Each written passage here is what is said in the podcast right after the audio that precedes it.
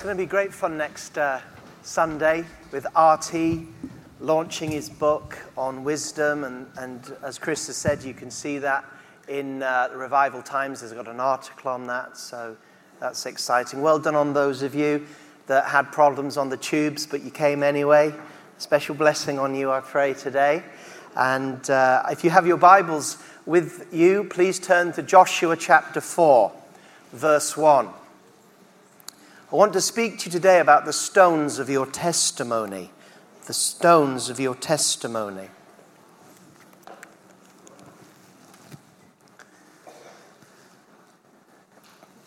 The children of Israel were just about to enter into the promised land, and it had been a long wait. I mean, when God first called them out of Egypt, it was only meant to be a few weeks, and then they would go in, possess the land, uh, eat the honey, drink uh, the milk and enter into everything that God had promised them right from the beginning. But you know the story. They did not believe God. And uh, they just went round in circles until the Joshua generation was ready to possess. And so, as at the beginning of their journey with God, when they faced the water, the Red Sea, that they were going to miraculously cross over, now they were ready for another crossing to cross over from the wilderness of their lives into the promised land. And everything was going to change after this crossing. Everything was going to change. As soon as they crossed, there was no more manna. As soon as they crossed, there, there was no more water from the rock. Now, everything that they needed, they would have to possess themselves by faith. They were going to enter into a totally new environment and they were going to have to be totally different in their attitude to God and one another. So, this is an amazing moment.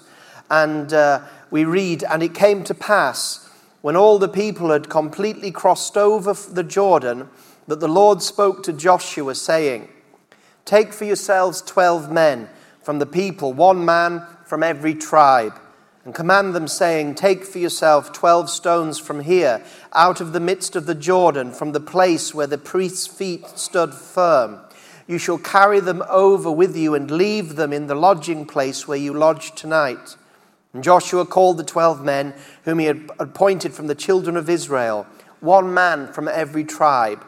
And Joshua said to them, Cross over before the ark of the Lord your God into the midst of the Jordan and each one of you take up a stone on his shoulder according to the number of the tribes of the children of Israel, that this may be a sign among you when your children ask in time to come, saying, What do these stones mean to you? Then, they shall, then you shall answer them that the waters of the Jordan were cut off from before the ark of the covenant of the Lord when it crossed over the Jordan. The waters of Jordan were cut off and these stones be for a memorial, shall be for a memorial to the children of Israel forever.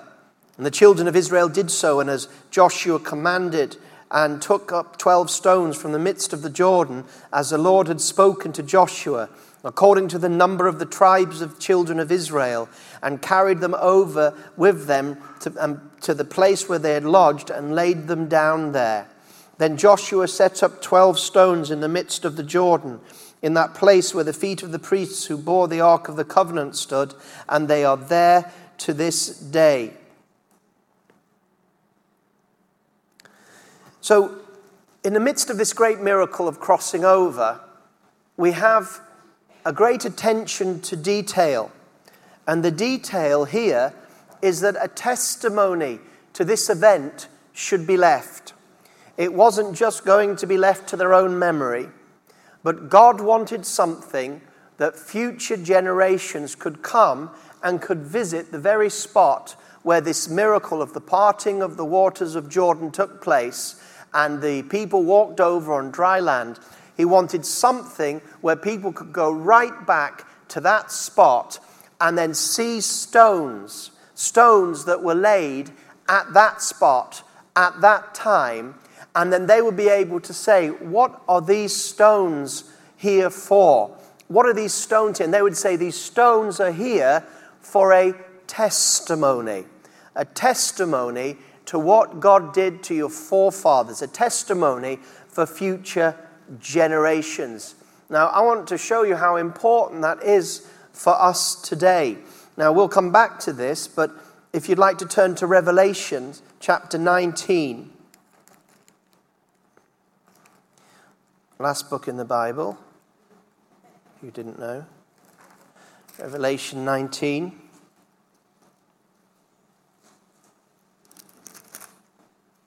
And verse 10. Revelation 19 and verse 10.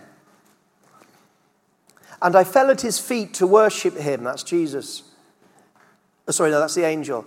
But he said to me, See that you do not do that, for I am your fellow servant and of your brethren, whom of the testimony of Jesus worship God. Now, here it is. For the testimony of Jesus is the spirit of prophecy.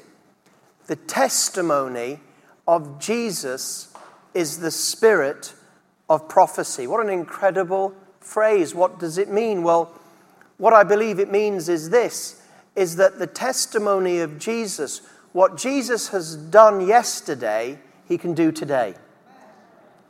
And so the testimony of Jesus is the spirit of prophecy. Whenever you have a testimony of Jesus in your life, or Jesus is God, a testimony of God in your life. Wherever we see a testimony, we're not seeing something that is a dead historical past event, but something that carries power for the present and the future whenever that testimony is released. The testimony of Jesus is the spirit of prophecy. Let me broaden it. What I'm trying to say is this is that what God has done in the past, the testimonies of God, the stories of God, what God has done in the past, when we remember them and when we bring them to Him, that testimony becomes the spirit of prophecy. In other words, what is happening is whenever you testify about what God has done in your life, it opens a door for God to do something in your life or somebody else's life now and in the future.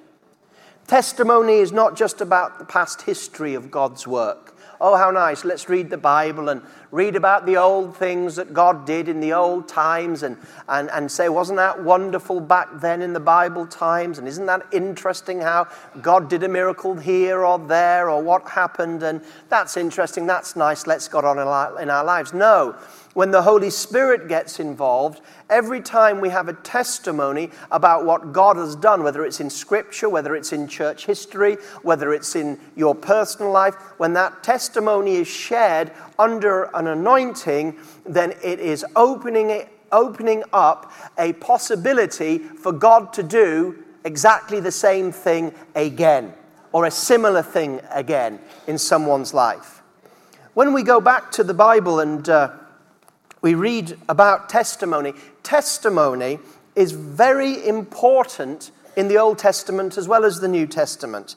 Now, what is a testimony?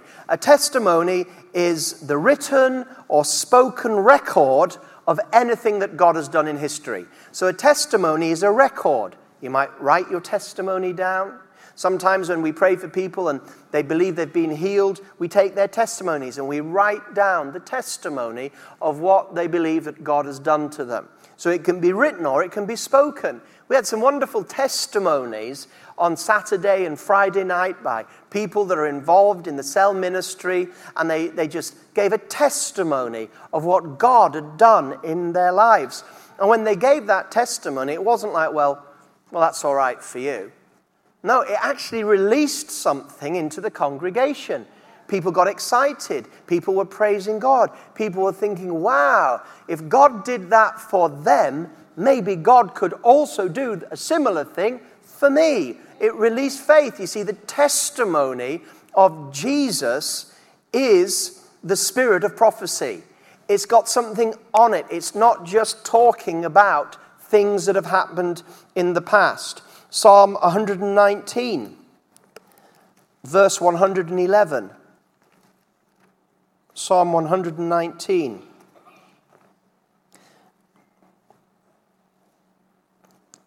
Verse 111. Your testimonies I have taken as a heritage or inheritance inheritance forever. Your testimonies I have taken as an inheritance forever, for they are the rejoicing of my heart. Remember, a testimony is the written or spoken record of anything that God has done in history.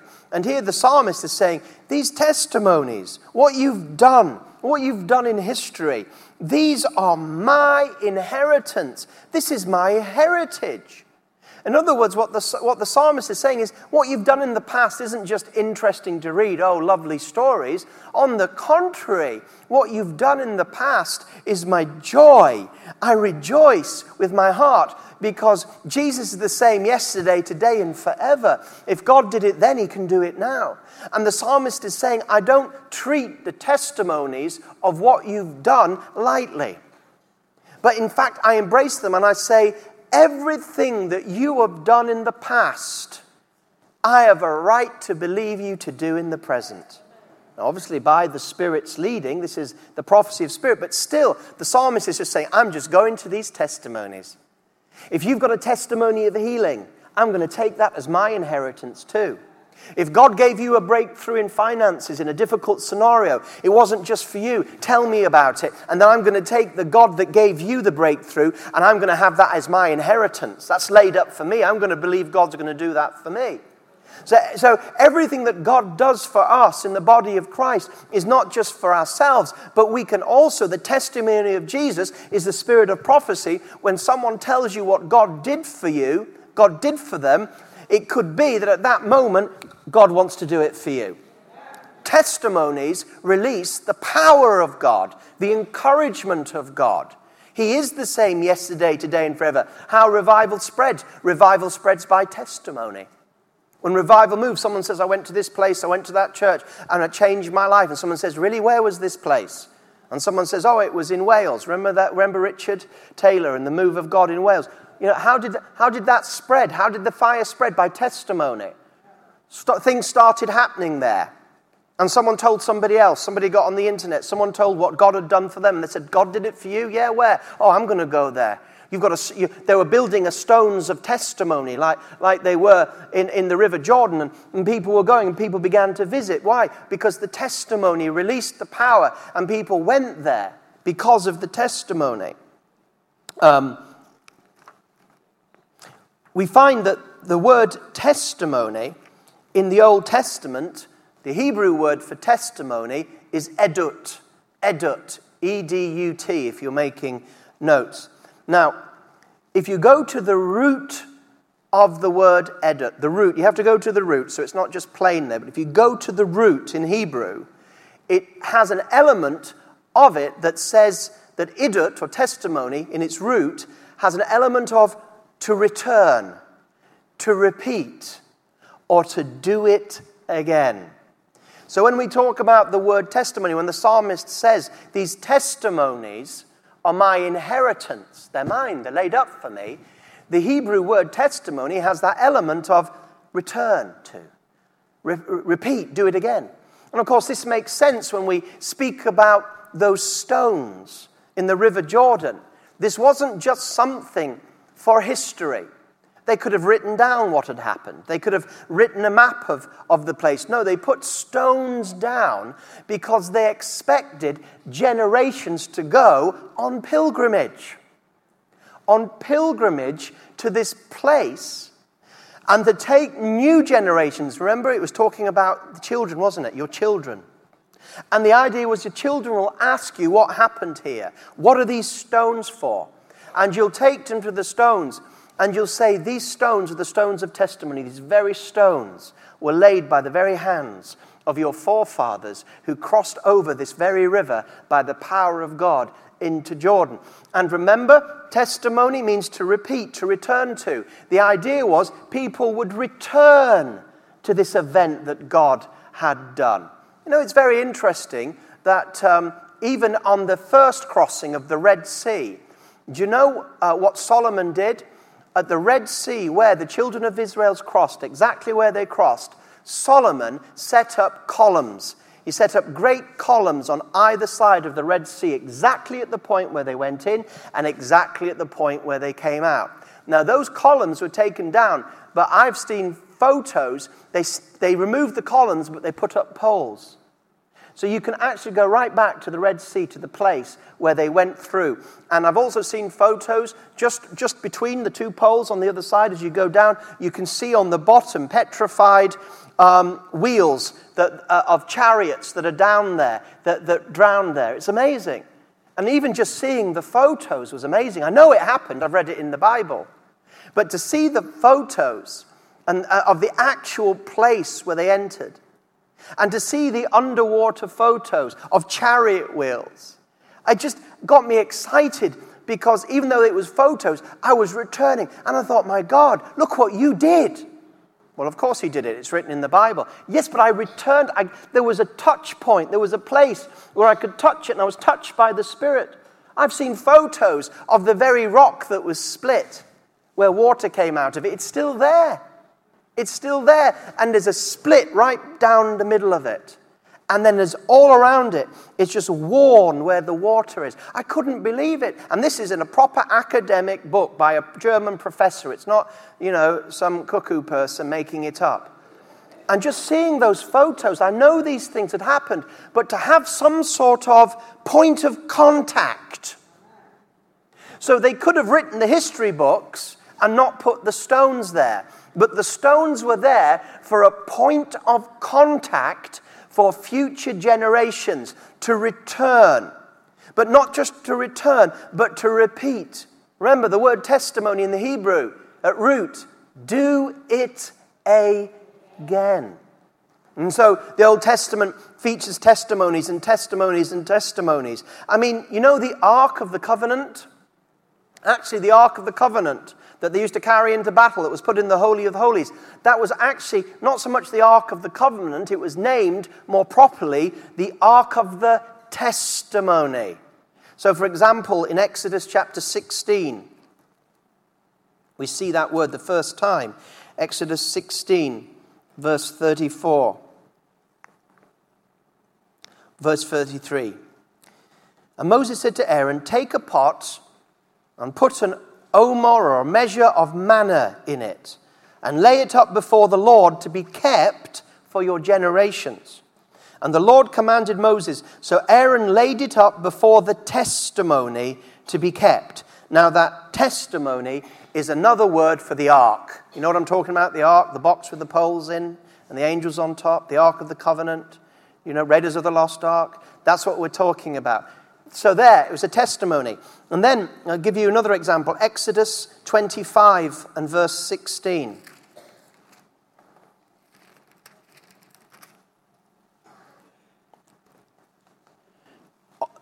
The Ark of the Testimony, it's called. And from verse 10, it begins to explain the Ark of the Testimony and how it was built, the poles and the, the, the angels of gold over it, the cherubim. And it says, in verse 16, and you shall put into the ark of the testimony which I will give you. Um, you shall make a mercy seat, etc. Now, what did they put into the ark of the testimony? Well, it mentions that. You also, it also is mentioned in Hebrews chapter 9, verse 3. Three things were put into the ark of the testimony the tablets, the Ten Commandments, the copies of the ones that were broken, the tablets, God's ordinances were put into the ark of the testimony. Also, we just read earlier uh, a pot of manna, the miracle manna that every night, if, if, you had to eat it during the day because the next morning that manna would turn into worms. But not this one, not this one for the testimony. That was preserved by the Lord. So the t- tablets, the pot of manna, and also the rod of Aaron's authority do you remember when Aaron's rod budded and the others didn't? That was put into the Ark of the Testimony. So, this plate, the holiest object in the Old Testament, the Ark of the Testimony, Ark of the Covenant, contained within it objects of testimony. It contained the law, it contained the manna, and it contained the rod of authority. Now, that speaks, of course, of Jesus, because Jesus in John chapter 1 was tabernacled among us. He became the ark of the testimony, He was the manna that fed people, He was the rod of God's authority. And he, was, and he fulfilled the law for us. So there's a whole thing we could go on that. But notice where the mercy seat was, the mercy seat, when we talk about going to God's mercy seat for mercy, the mercy seat on this ark was the lid. And on that lid, there were two cherubim, two of God's guarding angels, angels specifically created by God to guard his glory, and they were over it. But in that were these objects of what God had done in history, right in the center. And so testimony was important. Again and again, you see in the Old Testament, don't you? Something happens and they name the place something. So, uh, um, Jacob wrestles with God and he calls the place Peniel. Again and again, something happens and they set up an altar there, Shiloh. They set up an altar there. They, they do something, they rename it, they call it a different name. Why? Because they want to mark the very place with the miracle that God does. And this is right throughout the Old Testament, this picture of doing things for a remembrance. A remembrance. Now, the Hebrew word for remembrance also has this returning activity element to it. So, God, in the Old Testament, sometimes it says, and the Lord remembered his people. Have you ever read that? So they're in Egypt for hundreds of years, and then it says, but the Lord remembered his people. Why had he forgotten them? Well, in one sense, of course, he hadn't forgotten them. But when it says the Lord remembered his people, or when they're suffering, or when they're under, uh, in the book of Judges, under Philistine control, when God remembers, he acts. And remembrance in the Hebrew is always linked to God act. God remembered and he acted. God remembered and he acted. He didn't just remember and say, oh, oh, they're going through a difficult time. It wasn't just a mental remembrance. Remembrance in the Bible, when somebody remembers somebody, it means they remember with a view to act. And this is why the communion service and the communion and breaking bread is so important because Jesus said, and it would have been in Hebrew, do this in remembrance of me, a remembrance. What? A, just a mental recollection? We don't need a communion. We don't need to break bread and drink wine to remember Jesus, do we? We don't need to. We've got a Bible, got the Gospels. We don't need to do that. No, God was saying that when you break bread in remembrance of me, He's saying something is going to happen because it's a covenant meal. And when God remembers His covenant, He acts. So every time you break bread in your homes, your cells, at church, and these things, when, uh, whenever you break bread, you're basically saying, God, do it again. Your covenant promises of healing, do it again. Your, your, your, your pouring of your spirit, do it again. Everything that you won on the covenant 2,000 years ago, as we break bread in remembrance of you, we're changing as we break bread. We're thinking of you and we're changing. We're changing. We're coming back to you. We're melting our hearts before you. We're getting right with you. We're changing. But the communion service or the communion together in our, as we break bread in twos and threes, it's not just about us acting, God acts. God acts in the communion. When you break bread, you should expect powerful things to take place and to be released in your life. Everything that's in the covenant, you're saying, here's a place. It is a point of contact. The communion is one of the greatest points of contact. It was a point of contact that Jesus gave us himself. Now, a point of contact is where your faith reaches out and touches something that will bring you into the power of God. So, a point of contact can be the laying on of hands, can't it? Robert Sladen with us a few weeks ago, we asked him specifically to teach on the laying on of hands. And the laying on of hands, point of contact. When you lay hands on somebody, you expect power to come and heal them, and they should expect. It's a point of contact. And God loves points of contact. One of the greatest points of contacts for the flow of the covenant and the power of the Holy Spirit is breaking bread. Do it again, Lord. Every time you take communion, you're saying, Do it again, Lord. Now, Lord. Act, Lord. And so, when we see this crossing over of the River Jordan, that it was meant to be set up as a testimony so that people wouldn't forget. Now, when we're talking about forgetfulness, just like we're talking about remembrance as a, as a powerful activity of God, so forgetfulness is a powerful activity of unbelief. Because you see, you can, you can know your Bible and yet not remember the God of the Bible. I mean, you can have people, you can have academics that know the Bible from cover to cover, but they don't, they don't believe God for power. They don't even believe in healing. They read the New Testament, they read Acts, they read Corinthians, and healing's everywhere. Testimonies of healings are there, but in their minds, they don't even believe God heals today. So, forgetfulness, like remembrance, is a spiritual activity, not just a mental activity. Let me show you some forgetfulness to illustrate this. If we go to um, Psalm 78, the dangers of forgetting. The testimonies that are in our inheritance. Um, okay, Psalm 78, let's just flick through. Let's, let's go to um,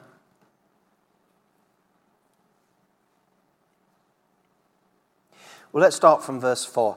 Psalm 78, verse 4 We will not hide them from their children, telling to the generation to come the praises of the Lord and his strength and his wonderful works that he has done. For he established a testimony. Everybody say after me, do it again, Lord. For he established a testimony, he established a do it again, Lord, in Jacob, and appointed a law in Israel where he commanded our fathers that they should make them known to their children, that the generation to come might know them, the children who would be born, that they may arise and declare them to their children, that they may set their hope in God and not forget. Not forget the works of God, but keep his commandments and may not be like their fathers, a stubborn, rebellious generation, a generation that did not set its heart aright and whose spirit was not faithful to God. I mean, it doesn't get any more straightforward than that, does it? It says, You tell them the testimony. You tell the generations what God did. You tell them. You tell them about the works of God. You tell them about God's visitation. Why? You arise, you declare. Why? Verse 7 that they may set their hope in God. That they may deal with their life and their future and what they're facing and say, wait a second, I know what God did. And I've got a testimony, and that's my inheritance. Remember the other psalm. This is mine. This is, these are my treasures. Chris was speaking about treasures and laying up treasures, testimonies the testimonies of Scripture, the testimonies of our lives. These are treasures. And these were to be their treasures, and it was to give them hope that in whatever scenario they found themselves, the God who acted in the past would also act in the present. Now, if we go to um, further on in, uh, in, in, in this, to verse 9. This is what happened when people forgot. The children of Ephraim, northern Israel, the children of Ephraim being armed, verse 9 of Psalm 78. The children of Ephraim, being armed and carrying bows, turned back in the day of battle. They did not keep the covenant of God. They refused to walk in his law and forgot his works and his wonders that he had shown them. You see, they had all the natural uh, weapons. They had everything that, that, that the natural thing could help them in their scenario. They had the weapons, they had the bows, they had everything they needed, naturally speaking, but they turned away from their destiny. Why? Because they forgot God's works. They thought God can't do it. God's not with us. God, and, and, and they had no experience of God's works, but neither did they remember what God had done for their fathers. And then, in verse 12, we get this wonderful testimony. So we hear this, this Psalm 78 go and tell people, tell people, speak the testimonies, tell the stories. Tell what God has done in your life. Tell what God did in former ages. Speak it, tell it, tell it, tell it, so that they might have hope for the future. Don't let them forget it, because if they forget it, they won't be able to deal with what they need to deal with. And they forgot, and they forgot this testimony. Verse 12, they forgot the marvelous things. Not just things, marvelous things that he did in the sight of their fathers, in the land of Egypt he divided the sea and caused them to pass through. They'd forgotten that. He made the water stand up like a heap. In the daytime, he led them with a cloud, and at night, with a light of fire. He split the rocks in the wilderness and gave them drink, abundance like the depths. And he brought streams out of the rock and caused rivers to run down like caused waters to run down like rivers. But they sinned even more against him by rebelling against the most high and they tested god in their heart. Now what was the problem with the children of israel in the wilderness? What was their problem? Sin yeah. But what was the nature of the sin? Unbelief correct. And what are we talking about tonight when we're talking about unbelief? Forgetfulness. Forgetfulness. You see every time god did something for the children of Israel, the Moses generation, every time he did something, the next day they forgot it. The next day they forgot it. I mean, I don't need to go deep into the story, but they come out of Egypt. And God has delivered them and all those plagues and the final firstborn, but they have the blood of the Lamb that protected and, and miraculous. And they're released and they're coming out. And then they see the Red Sea like a stone wall before them. And they go, oh no, that's it. We're finished. He's led us out here to get destroyed. Look, there's Pharaoh coming up behind. Here's the sea. What sort of God would do that, would deliver us and then destroy us? And Moses is like, hey, just wait a second. Remember, he has delivered you. Remember his power in Egypt. Red Sea opens. They go through. They get it. You would think that you'd be able to live off that testimony of God for the rest of your life, wouldn't you? I mean, you would think, if you, wouldn't you like to have walked through the Red Sea? I mean, there's that, there's that ride, isn't there, in um, Universal Studios, where you get to go and it's like a fake Red Sea. That is amazing. Can you imagine if we in this room, we got to go through the Red Sea? Do you think you'd remember that the rest of your life?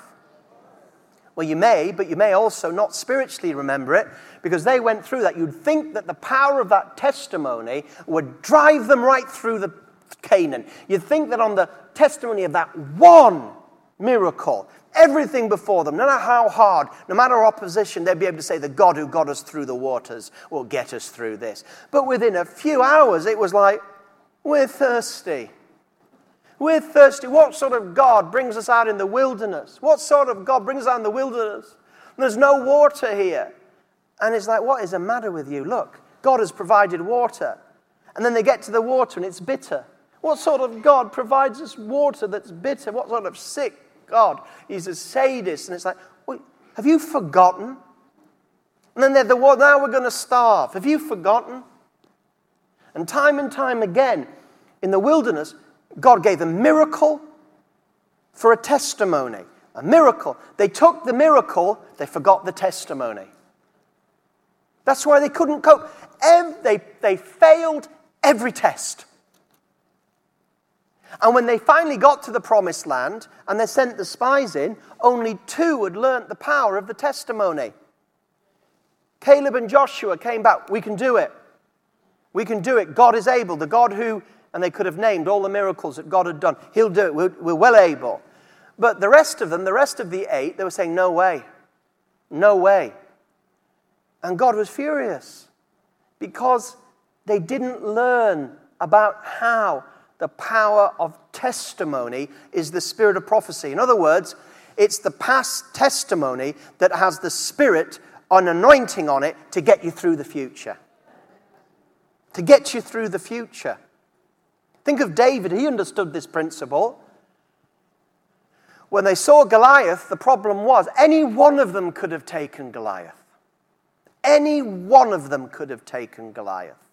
But none of them took him.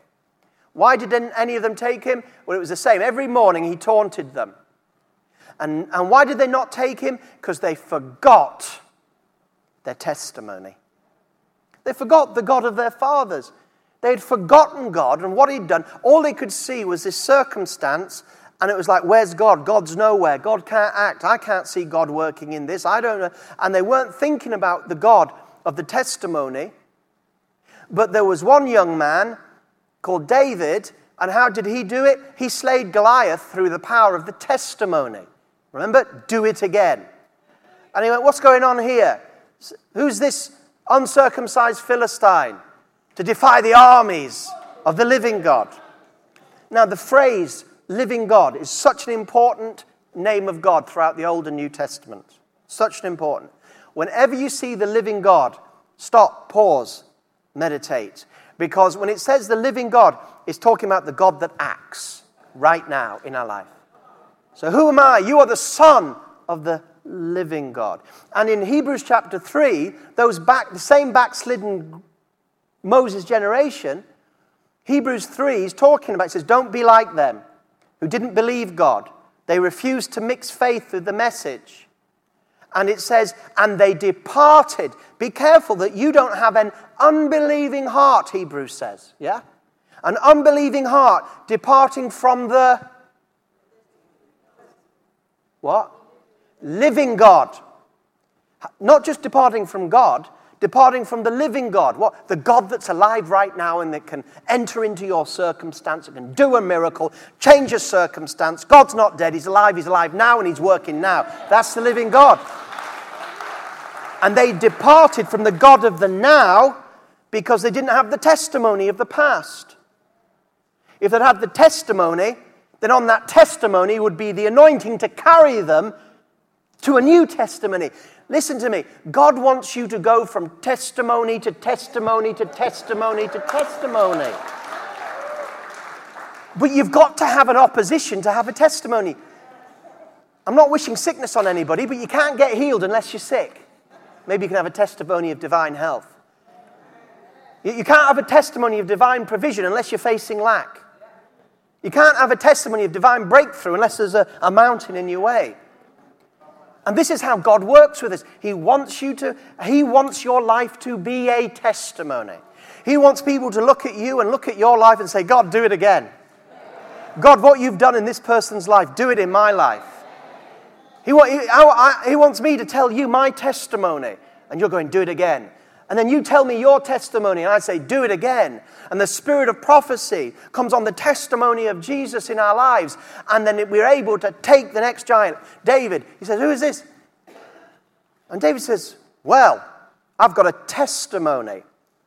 The God that delivered me from the bear, the God that delivered me from the lion, that God will deliver me from this giant.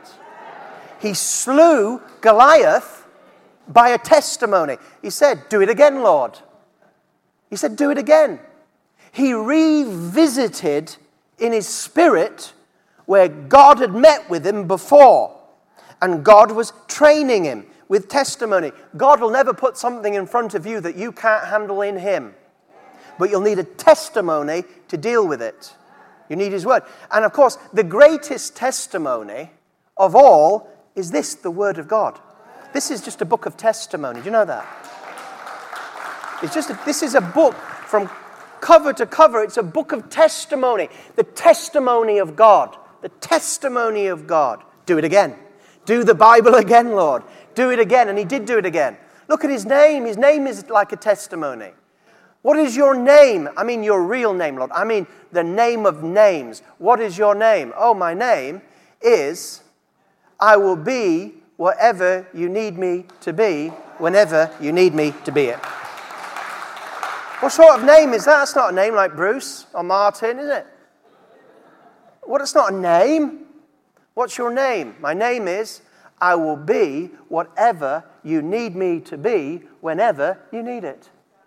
And actually, I heard uh, Dr. Michael Eaton saying that in the Hebrew, that there's a sense of, of now. There's a now on it. There's like right now, right now, right now. I'm going to be right now.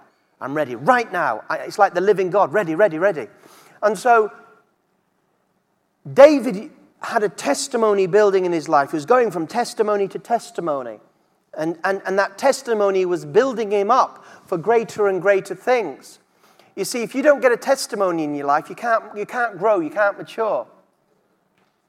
If you, if, you come to the, if you come to the test or the situation that you have to deal with, and you don't get a testimony through it, you will end up like the children of Israel, and you'll just go around in a circle till you face a similar situation again. It's like doing, like, I don't know, GCSEs, and you, got, you want to get your maths, and you do your math GCSE and you fail it, and you say, Can I have my maths uh, GCSE? You have to take it again. So you take it again and you fail it. You say, Can I have it? No. Why? You have to take it again. And you take it again. Well, I want to do maths A level. Why anybody would want to do that, I don't But anyway, I want to do maths A level. Well, you have to do your GCS, GCSE 3. I want to do maths at Oxford University. Well, you haven't passed your GCSE yet. Well, yeah, can I go to Oxford, please? Can I go to, I want to be, I want to be an Oxford level mathematician. I'm joking. I'm trying to, is a story. I want to be an Oxford mathematician. You, you haven't passed your GCSE. I know I don't, I don't like GCSEs. Those are for kids. I want, I want to be, I want my PhD. I want to walk around in PhD gear. Mathematician at Oxford, a PhD. You haven't passed your GCSE. Well, what do I have to do? Pass your GCSE. You pass your GCSE. Okay, now you can do your A level. You hear what I'm saying? And it's the same in our spiritual lives. See, God will never give you anything that you can't handle in Him. So if you can't handle a GCSE in maths, He's not going to give you the PhD paper, is He? you won't be able to handle it. And so, part of the reason that people are living in such low levels of glory, low levels of breakthrough, is because they haven't passed their GCSE in testimony. They haven't passed it. But God is doing this for your good. And that, so Yahweh is all about, I will be what you need me to be. And so back to these, to the River Jordan, it was all about crossing over. And these stones were set as a place of revisitation.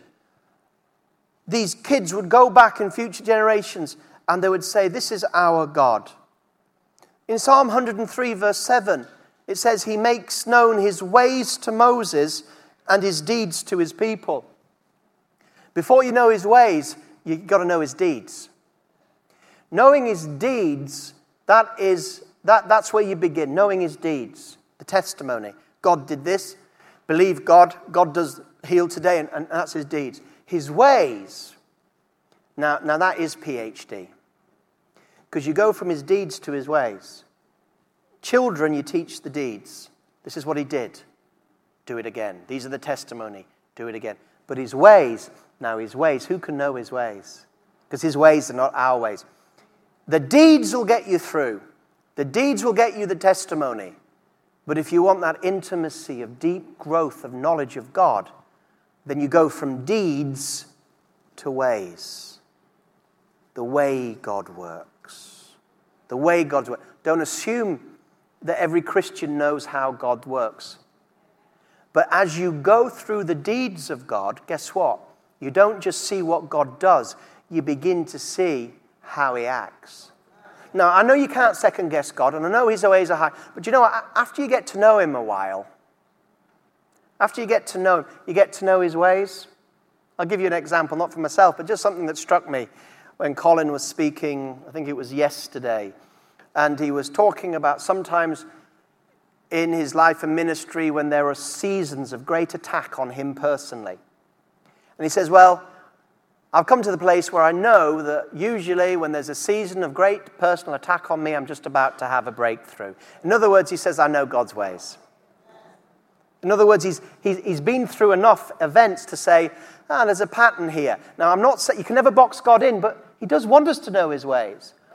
And sometimes I find in life as I move on and grow and learn and see God's acts, and sometimes I think, gosh, I see what I can see what you're doing here, Lord. And sometimes it's wisdom of God. Sometimes somebody is going through a situation and they don't know why, and you look at it and you go, I can see what you're doing, God. I can see. Why? Because you've grown to know Him and as you grow to know him, you get to know not just his acts and his deeds, but his ways. So sometimes you can look at something, and the person that's in it says, I just have no idea what is going on. This, there's no purpose to this. This is absolutely, this is, this is crazy. And you look at it, and you say, I see what's happening. I see what God is doing deep in your life. I see. Sometimes you can't even tell somebody at the time, not that you're being mysterious, but it, they wouldn't believe you if you did. Just like you wouldn't believe somebody because you're in the midst of it. You don't need someone. But as you get to know God, you get to know His ways. And His ways are even more important than His deeds. Because, do you know what? The ends do not justify the means. No, the means are everything. In other words, how we act is more important than what we get by acting. And God God's glory, God's deepest glories are his ways, his thoughts, his precious. When you see a scenario and nobody knows what's going on in that scenario, but God gives you insight and says, Let me show you what I'm doing. Maybe it's a prophetic thing. Maybe God says, to, Let me show you what I'm doing in London right now. Let me show you what I'm doing in this young man or this young woman's life. Let me show you. Let me show you. Let me show you. Let me show you what's happening. Let me show you how I'm acting. And those are profoundly holy moments when God displays his ways and takes you into his confidence. I mean, that's what he did to Abraham, didn't he? He said, Come, will I hide this from you? What I'm going to do with Sodom and Gomorrah. Will I hide this with you? Moses, come here. This is what I'm going to do with that people. I'm going to start all over with you. What's happening there? Now we're getting in, into the ways.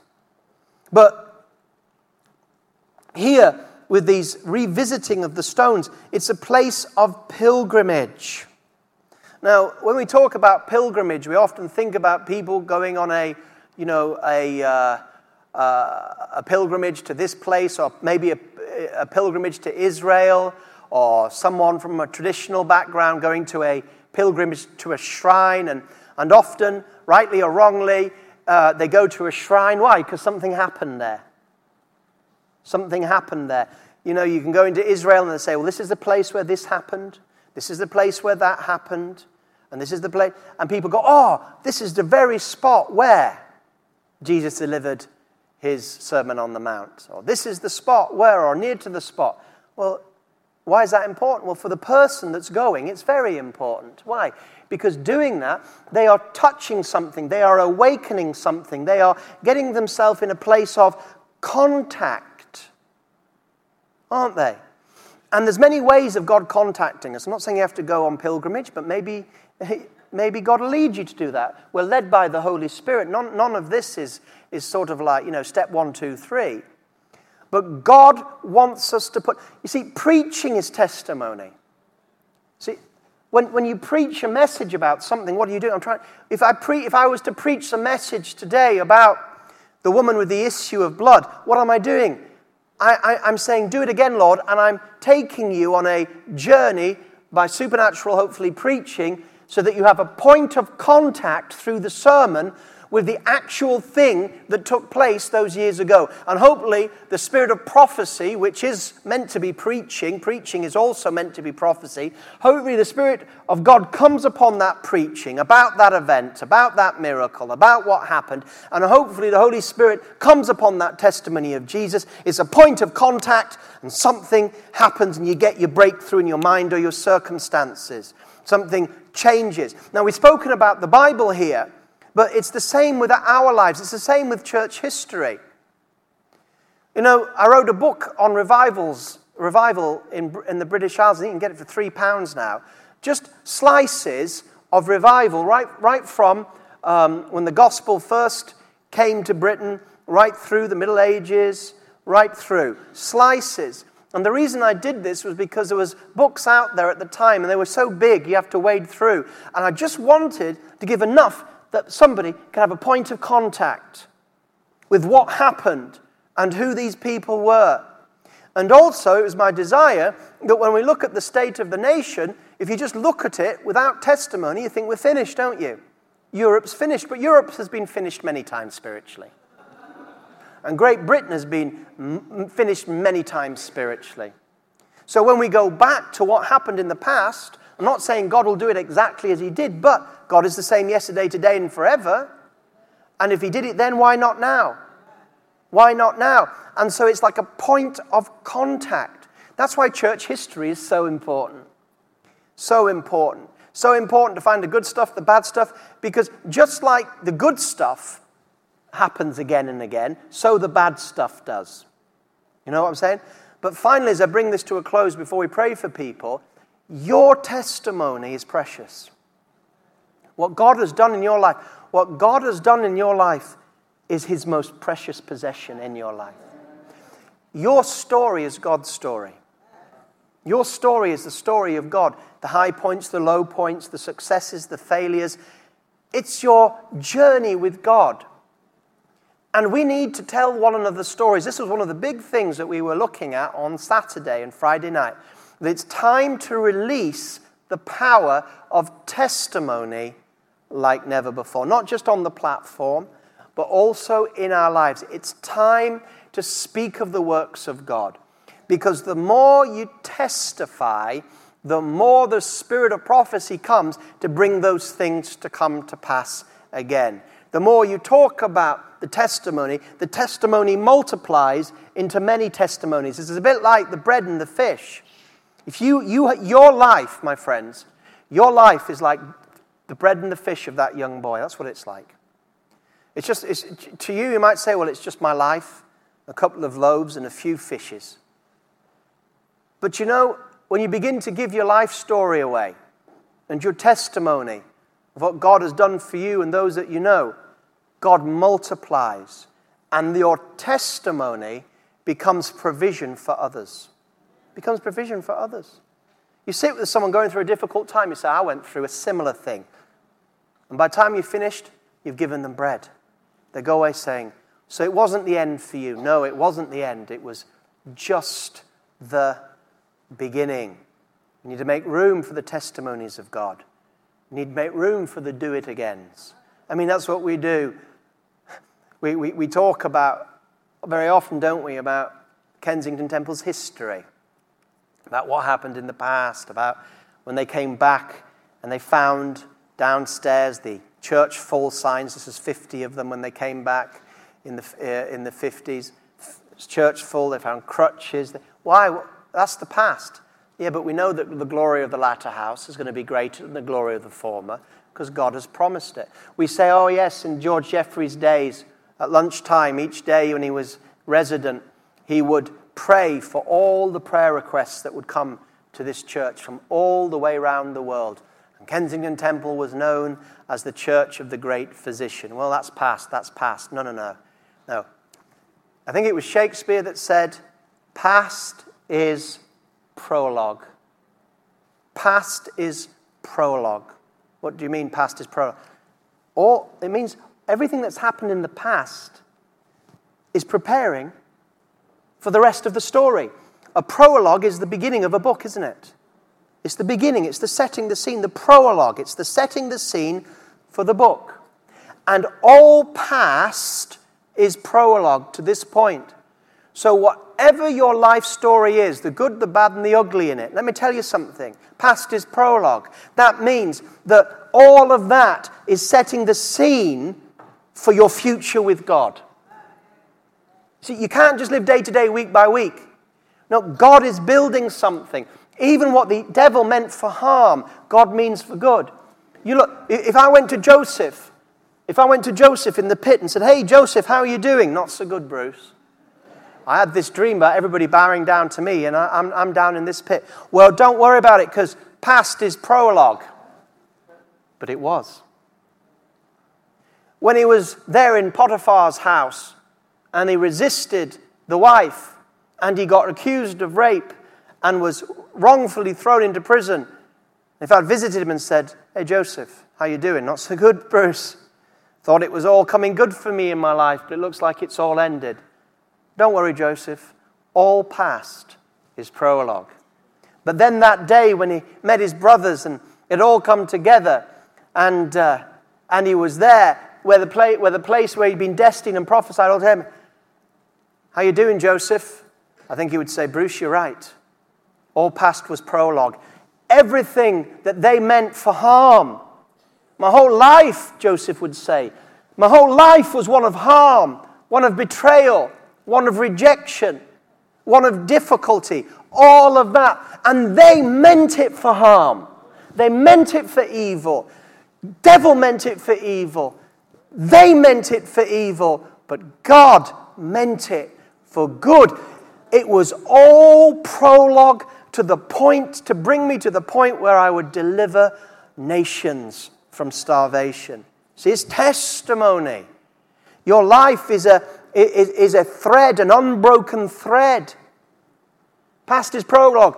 Where you are now, what has happened to you, good, bad, ugly, it's all setting you up for your next testimony.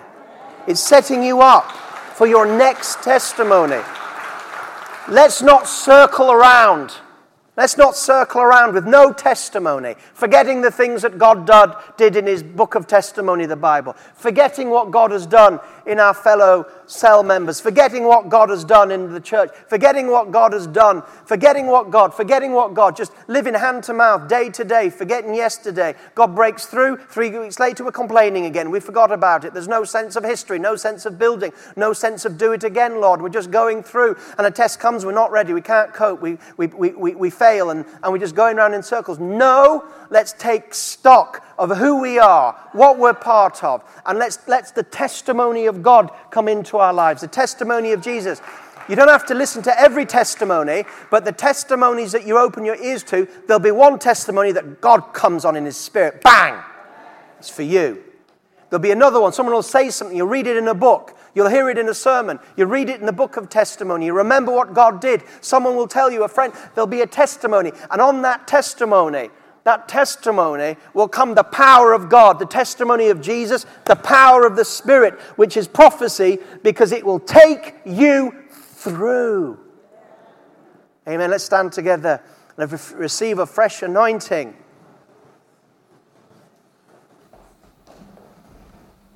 God has done good things. God has done marvelous things. Marvelous things. Wonderful things. Wonderful things.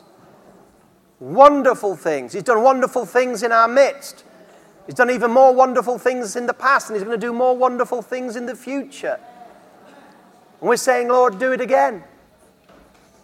We're saying, God, manifest Yahweh. But we understand that we need to be like David. We need to revisit the stones of testimony that have been laid in our life in our friends' lives, the stones of prophecy, the stones of what God has done. And we need to say, Lord, bring me into contact with the testimony that's going to release the do it again in my life. Whenever, if you need a healing and somebody gives you a testimony of healing, take it, it's for you. If you need a deliverance and someone gives a testimony of deliverance, take it, it's for you. If God leads you to a special book in church history, to a revival period, or a special man of prayer, or a special woman of prayer, let God lead you in your reading. Be a reader. Be a reader. Let God lead you to certain figures of church history. Certain figures. God will lead you to certain figures in the past. It'll be your point of contact. God will lead you. God will lead you to certain stories, certain people and there'll be a divine connection, it'll be a testimony connection. And their life, even if it's a thousand years ago, their life then and what happened to them then, God will do it again with you. You just have to find the right testimonies, and the Holy Spirit, He will find the right testimonies. He'll bring you into contact. He'll bring you into contact with the right people, the right stories, the right testimonies. He'll open the great book of testimony, the Bible itself.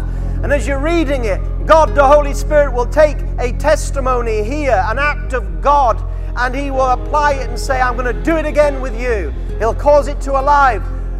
Logos will become Rhema. Holy Spirit will come upon a story of old and He will reignite it and He will do it again. He will take Jesus yesterday and He will make it Jesus today. He will breathe His Spirit on the things of the past. He's not changed, He's already revealed Himself in the book of testimony. And He doesn't want to stay in the book of testimony. He wants to come out and do it again. Do it again and again and again and again. He's the healer and He wants to heal again. He's the deliverer and He wants to deliver again. He's the forgiver, the restorer, the reviver, the anointer. He's the Holy Spirit. And the story says He was poured out. He wants to be poured out again. God wants to come out of His book, the book of testimony. He wants to come out. He's looking for a people that are going to believe Him. He's looking at the people that are going to read Him. He's looking at people that will contact by the Spirit the acts of God in the past and cause them to be displayed again. Oh, glory to God. Just let the power of God come upon you now. Let the power of God come upon you now.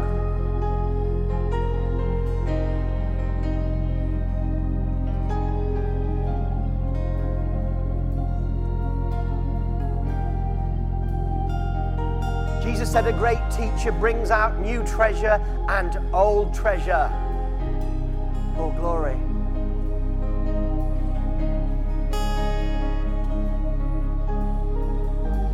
Do it again, Lord, and again and again and again. We promise to tell your story. We'll not keep it quiet. We won't forget. You won't forget. We'll tell the story. We'll pass it on. The reason why revivals die out is the first generation doesn't pass on the story properly to the second generation with the spirit of anointing on it. Even in this church, there's things that we have experienced in the last 20 years that many of us haven't transmitted or passed on. Great times of God's glory, great times of God's breakthrough. It's part of our history, and somebody new comes says, What's that? What's that? Never heard of that. We need to pass it on, so we do it again. We need to catch up. We need to be together. We need to know our story. You need to know your story with God. If you're a cell leader, you need to know the stories of your people. We need to know our story, who we are. You can't know who you are unless you know your story. Lord, release healing miracles in the name of Jesus. Release healing miracles for long standing sickness in the name of Jesus. Release long standing sickness, things you don't even come forward for. You're so used to being sick, you wouldn't even come forward for it. Be healed in the name of Jesus Christ of Nazareth. Remember the testimony of the man 40 years sick by the water. 40 years, he got healed. Do it again, Lord. People here that for many, many years, decades, heal them in the name of Jesus, we pray, Father.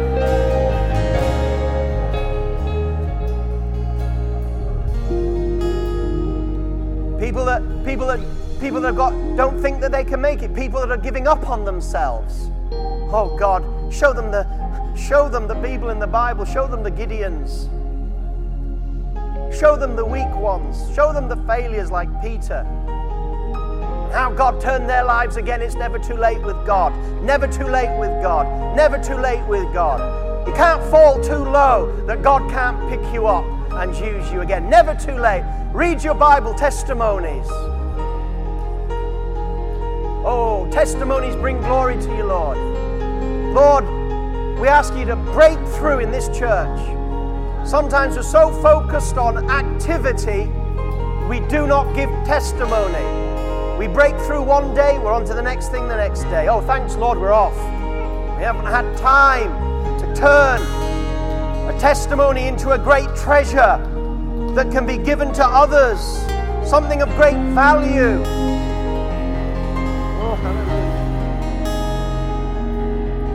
Pray for breakthrough, Lord, to come into people's spirits. Breakthrough. Breakthrough on the inside, Lord, Holy Spirit. Breakthrough. Get that dark, suppressing, depressing thing off them, Lord. that suppressing work of the enemy. The enemy too busy telling you his story, too busy, the enemy lying to you, trying to get in on your story, trying to write the script. The enemy, it is suicidal thoughts. There are depressions. There are people that are giving up because the enemy's trying to write your script. Get off God's people in the name of Jesus. Satan, you lying spirit. It's not their story. You will not write their testimony. It's the testimony of Jesus that brings a spirit of prophecy. False, lying spirits, lying, trying to write your story. The devil's at work. The devil's at work trying to write your future, putting thoughts in your mind, stories in your mind. Oh, yeah, the devil, he rakes up the past. He rakes up the past. He keeps reminding you of the past. But that past has been dissolved by the blood of Jesus. It's no longer your past in the name of Jesus Christ of Nazareth. You've been forgiven. You've been cleansed. The devil's a liar. He's a liar. And he keeps taking you back to that spot. That spot is no more. Christ carried that spot. God wants to take you back to places of joy, places of breakthrough, places of prayer, places of faith, places of praise. Believe the lie of the devil. He's not writing your story anymore. You're not writing your story anymore, God is. God is writing your story. All past is prologue. Oh, hallelujah. Yes, Lord. Devil meant it for bad. God is going to turn it to good. It's not going to be a cycle. It's not going to be a cycle. It's not going to be a cycle. It's not going to go on and on and on and on, never changing, never breaking through, never growing, never maturing, never getting the breakthrough, never seeing the goodness of God in the land of the living, always struggling. It's not always going to be like that. It's not always going to be like that. The testimony of Jesus says it's not always going to be like that. There is a moment of breakthrough. There is a God in heaven. He is alive. Upon you the spirit of encouragement. Release upon you. It will not be the same. You're not wandering in circles, my friend. God is going to bring you breakthrough. He's going to take you into a land of promise. You're going to cross over the Jordan. God's going to do some things in your inner man. That's my greatest prayer for you on these Sundays evenings that God will do a work on the inside. Thank God for miracles and healings. God, do a work on the inside. Let there be a crossing over in the spiritual realm, a crossing over from wilderness thinking into promise thinking. There's a Jordan, each one of us has to cross. A Jordan a place of testimony, a place of change of environment, a place of change of action. From wanderer to warrior, from wanderer to warrior, crossing the Jordan, a new you, which is the real you, come forth. The new you, which is the real you, Holy Spirit, birth in us and bring forth that which you have recreated us to be that which you caused us to be born again, the new nature. causing Holy Spirit, to manifest. Oh God, teach us to kill the flesh, crucify the flesh, and bring forth that which you imparted through born again regeneration. Let the born again part come forth. Oh God. Let it happen. Let there be a work of the Spirit amongst us. Deep in our inner regions, deep in the innermost part of our being. Let the Holy Spirit work His work. Bring saints of the latter house. Work the works of God.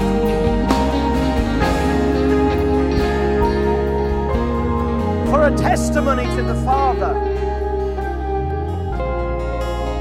A testimony for the Father and His glory.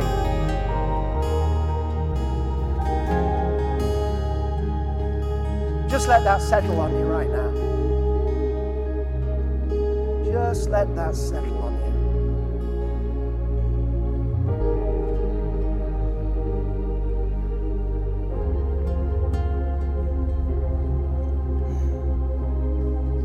Just let that settle on you like spring rain.